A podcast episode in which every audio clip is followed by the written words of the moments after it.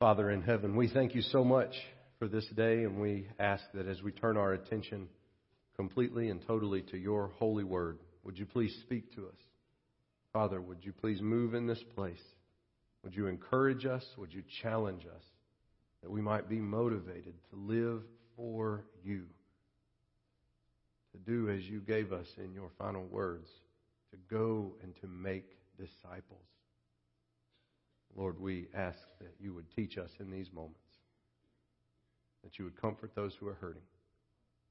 All this is possible through the reading, the teaching, the proclamation of your holy word, empowered by you, Holy Spirit.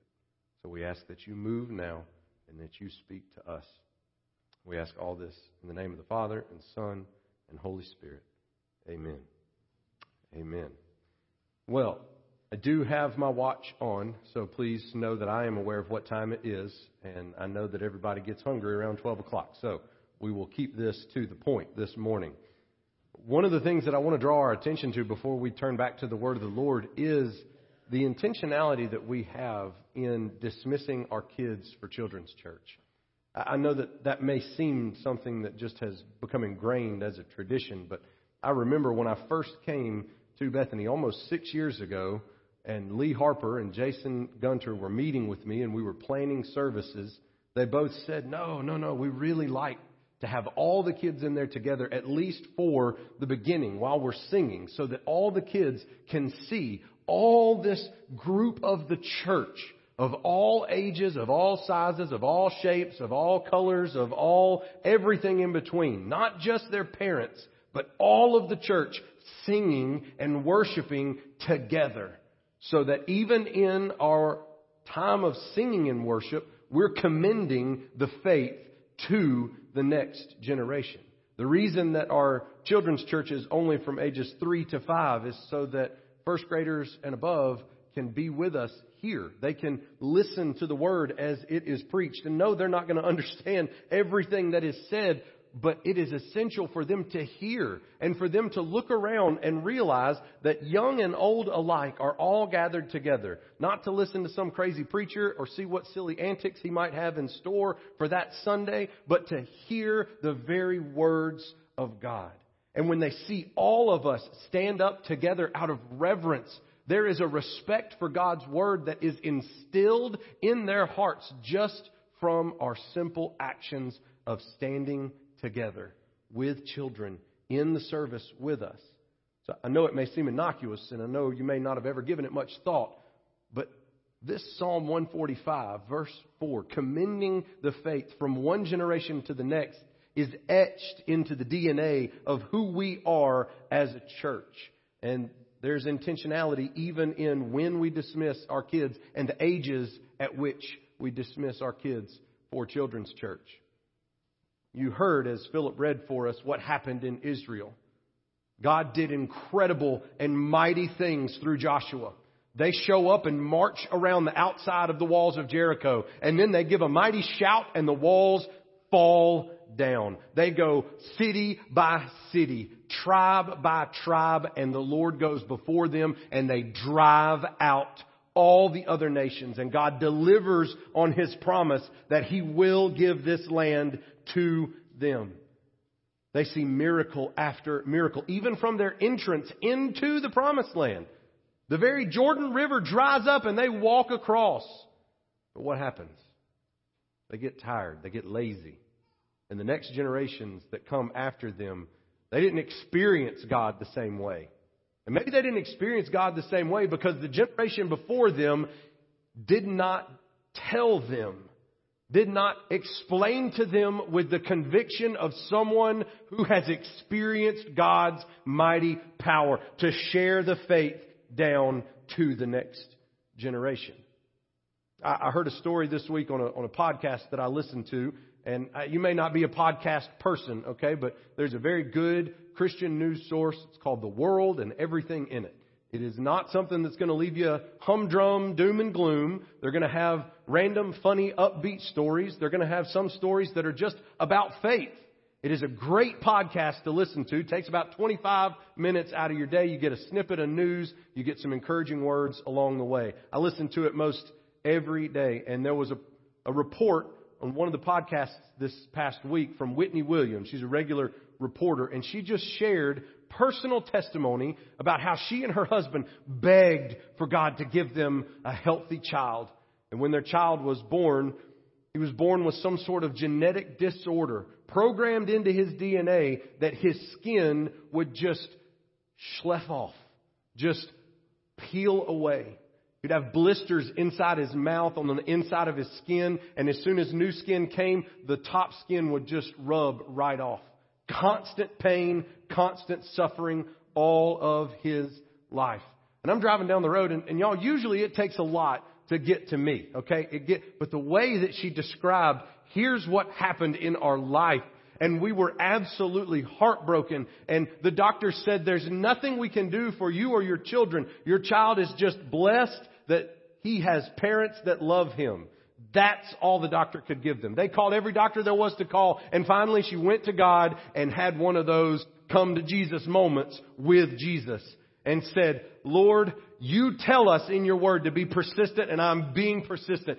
She kept praying. She kept beating down his door and she was able to share with us that just miraculously, absolutely no explanation, defying the very DNA that he was born with, that child has no problems with his skin anymore. And that story is ingrained in my heart now because she lived it and then she shared it. And you see, that's where we fail as Christians. That's where Joshua and his generation failed. They lived it. They experienced the power and the majesty of God to bring down the walls of Jericho, to make a path in the wilderness and to clear out the land before them. Armies fled that were bigger than theirs. Their army was smaller than the army that fled before them and they didn't tell their children with conviction, this is our God. I can only imagine that they sat around the fire and said, Oh, yeah, you know, there was that time that the Lord, he, he dried up the Jordan and we came over. And, you know, there was that time that the walls of Jericho fell down. And the generation prior was so nonchalant about God's work in their lives that the generation after said, Well, eh, must not be that important. Must not be consequential because there arose a generation that did not know the Lord. And the refrain throughout the book of Judges as chaos ensues over and over again. Everyone did what they thought was right in their own eyes. And then we carry it over to the New Testament. And so often when we are in the Old Testament, we think, oh man, a lot of strict rules, right? You hit the Old Testament, oof, there's a lot of responsibilities, a lot of things we gotta do, a lot of commands and a lot of commandments. And you get to the New Testament, oh, there's grace.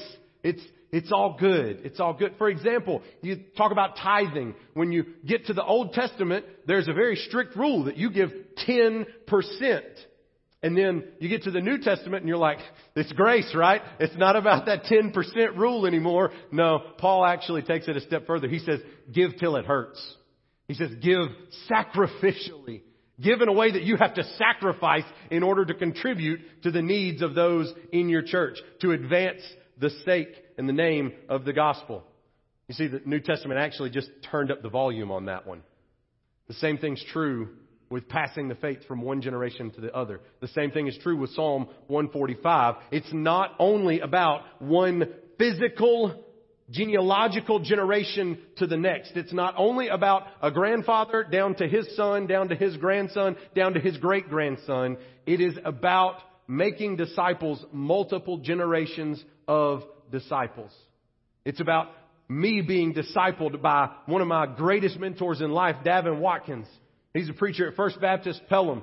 He put up with me as a knucklehead in seminary. He helped me understand so much about pastoral ministry. He came alongside me. He taught me. He raised me up in the ministry. It's about my dad passing down the faith to me and Davin passing down the faith to me and then me passing the faith on to you.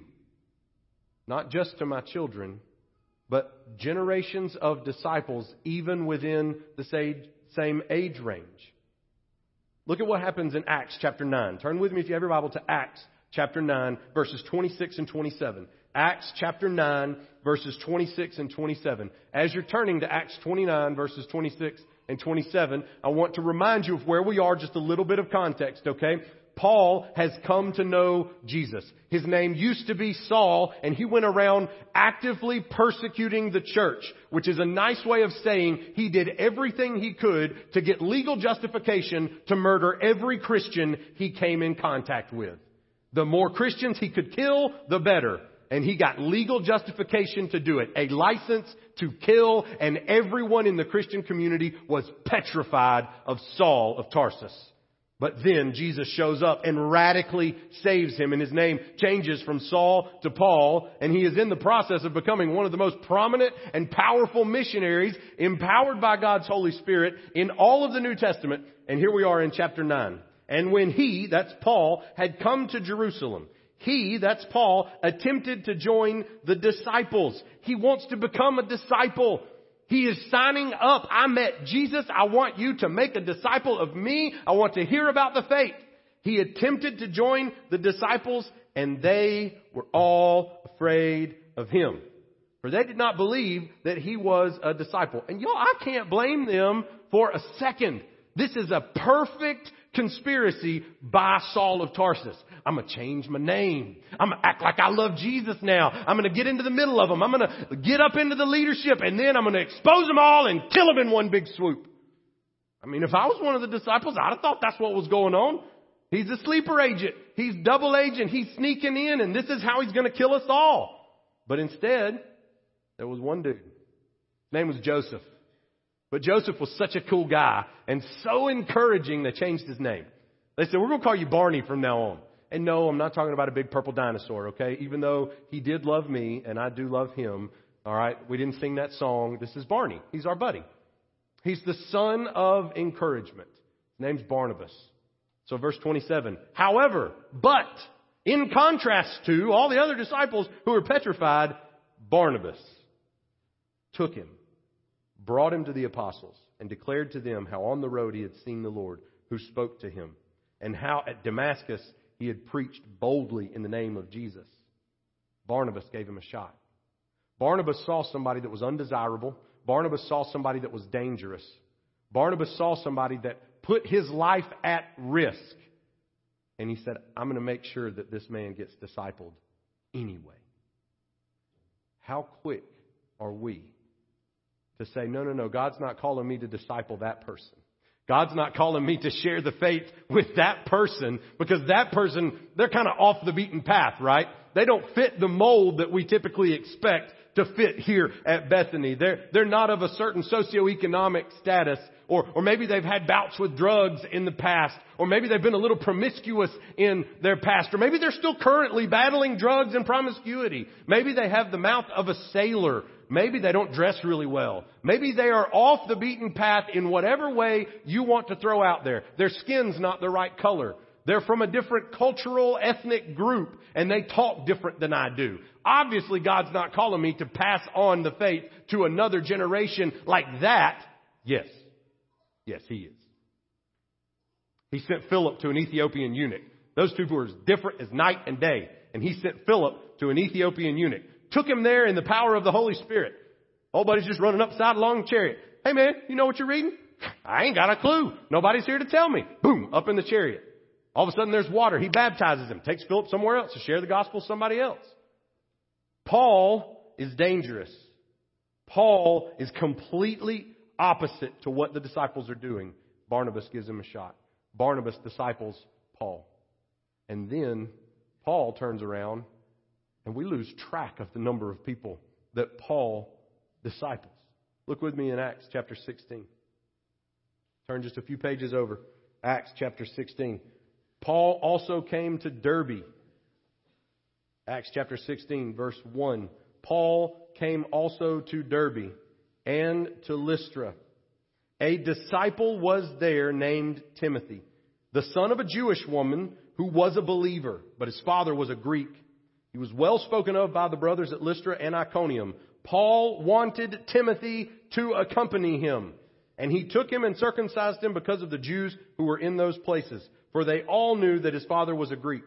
As they went on their way through the cities, they delivered to them for observance the decisions that had been reached by the apostles and elders who were in Jerusalem. So the churches were strengthened in faith and they increased in numbers daily. I just love how every point along the way in Acts, they take a just break to go, hey, by the way, the church was growing like wildfire. The church grew through all of this. Ananias and Sapphira, boom, dropped dead. And the church grew. Paul goes off on missionary trips and the church grew. Like they keep telling us the church is growing and people are being added to the faith. And you want to know why? Because of stuff like this. Because Paul sees Timothy and says, I'm going to take this young man, I'm going to train him up to be a leader in the church. I see potential in this young man. Do you know how I know that Paul spent extensive time with Timothy? Because Timothy was willing to be circumcised, okay? And y'all, if you're a man in this room and somebody comes along and says, Hey, I want to disciple you. I think you'll make a great preacher. By the way, are you circumcised? Don't worry, we'll get that taken care of. There's going to be a timeout in that conversation. All right? Every man in this room understands clearly that if you say that's the prerequisite, isn't there like another year of school that I could go to or something, man? Like, isn't there something else that I could do? Paul disciples Timothy, spends time with him. Timothy understands the gospel and is willing to do whatever it takes, including something like that, in order to be presentable so that the gospel might go even further. So that people who normally would not listen to him will hear him out. And he will have influence in places that he wouldn't so that he can take what Paul is teaching him, turn around, and teach it to others.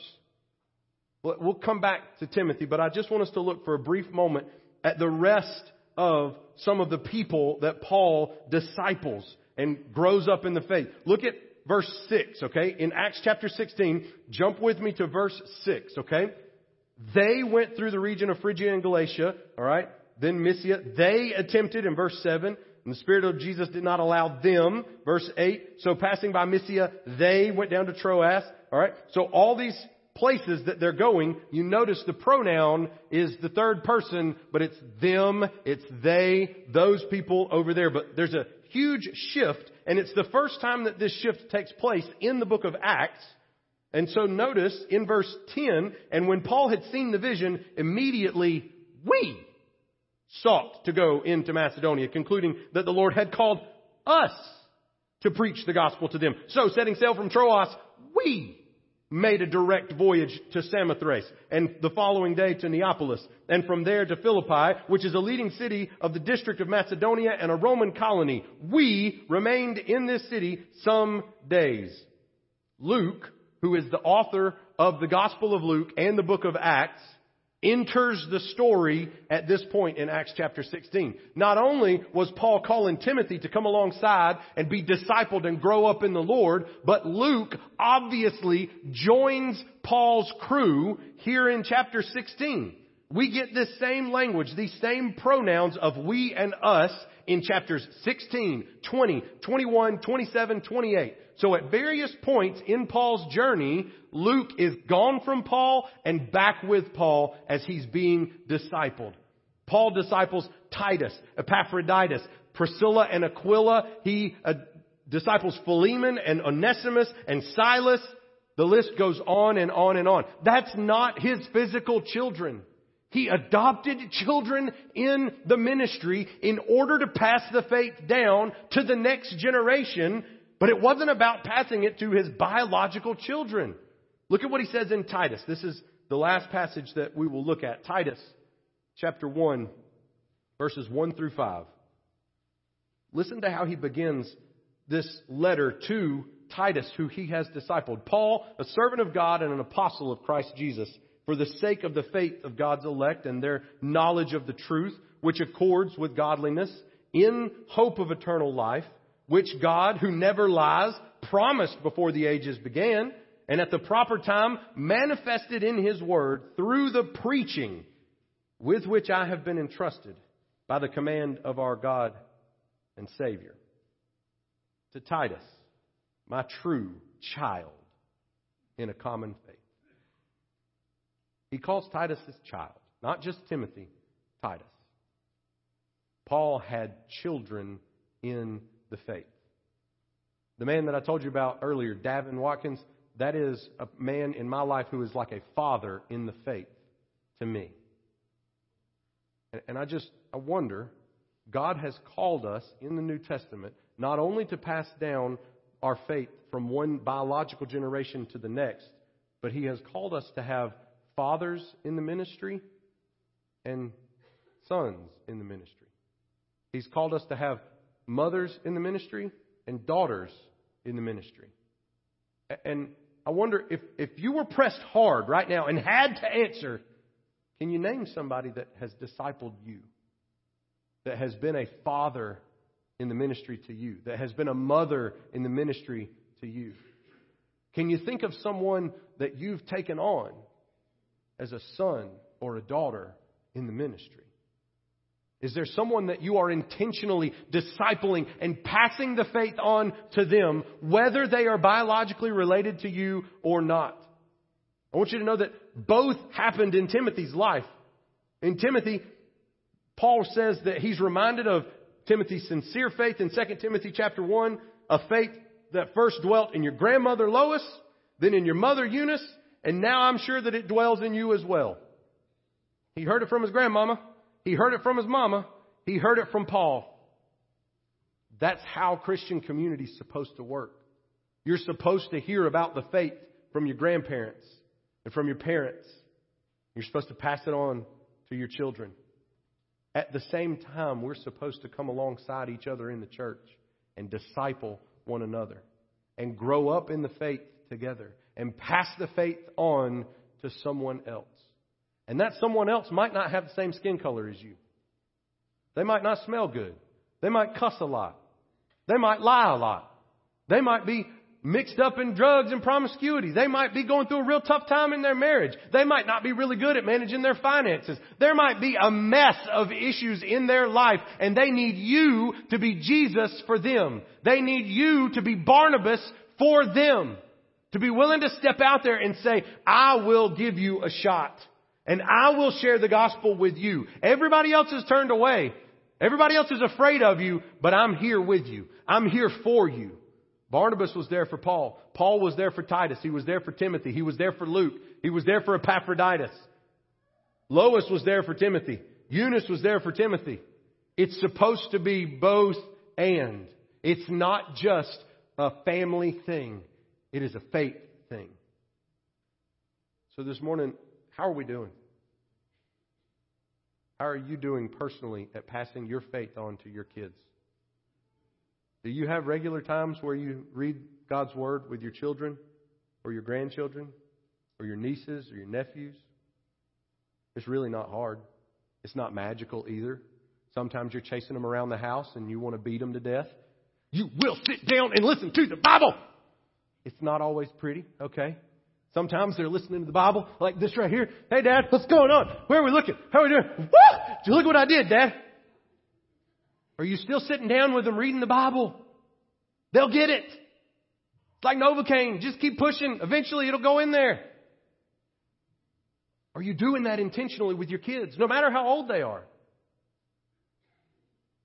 If they have kids and you're a grandparent, are you calling your kids up and say, hey, get the grandkids together? Look, we got FaceTime. Let's all read this passage together.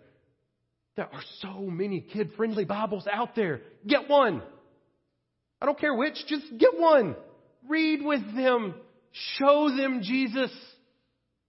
Pass it down biologically. At the same time, are you passing it down through the faith, through the church family? Is there some young man or woman that you're discipling in this church or in our community? Is there someone discipling you? If your answer to either of those questions is no, we need to take action steps tomorrow, this afternoon, to remedy this. God has taught you great things about Himself. You have something to offer. Have confidence and approach somebody. Don't be weird and awkward. Um, hello, I would uh, like to disciple you. Uh, my preacher said something about it on a Sunday, so I was hoping that you'd be my mentee and I could mentor you. Doesn't that sound great? That's probably not going to go well. But you call somebody and ask them to lunch, that usually goes a little smoother. Hey, I was just like, I don't know, I was just really feeling led to read through the book of Philippians. I was wondering if you and I could maybe like read it at about the same time. And we'll just schedule some time to chat about how the Lord speaks to us through His Word. And before you know it, you're discipling one another. Woo! Mind blowing, right? It's simple. It's messy. But we gotta do it. The New Testament doesn't cut us slack and say, ah, don't worry about that. There's grace. You don't have to do that. The New Testament says, no, no, no. Not only do you pass it down through biological generations, you take on random people to disciple and pour your heart and your life and the gospel into them. Who's your Barnabas? Who's your Timothy? Who's discipling you? Who are you discipling? This morning, if all this sounds crazy to you and you're like, I don't want anybody to disciple me, then maybe you've never met Jesus. And we got to fix that this morning. That adult choir, that kid choir, these students, they've met Jesus. And it's changed their life. You see, all of us have sinned and gone astray. Every one of us have rebelled against God. But He has a solution. He sent His one and only Son, that whosoever believes in Him shall not perish, but have everlasting life. All who call upon the name of the Lord will be saved. Will you trust in Jesus? I guarantee you there's somebody in this church who'd be more than happy to be your best friend and disciple you and help you know more about Jesus. But you got to take the first step and answer his call and say, I want to follow Jesus. And then ask him to bring somebody along to disciple you. Church, who are you discipling? Who's discipling you? Let's pray. Father in heaven, we thank you for your love and for your mercy. Thank you that for thousands of years there has been an unbroken chain of discipleship. Jesus, you took 12 close followers, you had three intimate, close relationships. You poured into these men. And because you passed down the faith to them and they passed it down for generations, we're still talking about you today. Father, don't allow us and our generation to be the break in the chain.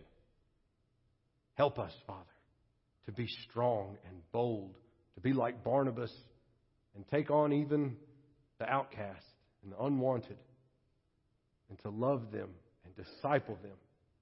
Help us, Lord, to forcibly have intentional time where we talk with our kids and our grandkids about you. Who cares if Alabama or Auburn or Florida or Georgia or Tennessee won or lost yesterday? Let's take just a little bit of time, Father, and help us to talk about you, not just the current events. Help us to speak with passion about how you have worked in our lives so that it's not stale in our hearts and it won't be stale as we pass it on. Lord, we love you and we need you. We ask for you to move us and inspire us. We ask all this in the name of the Father and Son and Holy Spirit. Amen.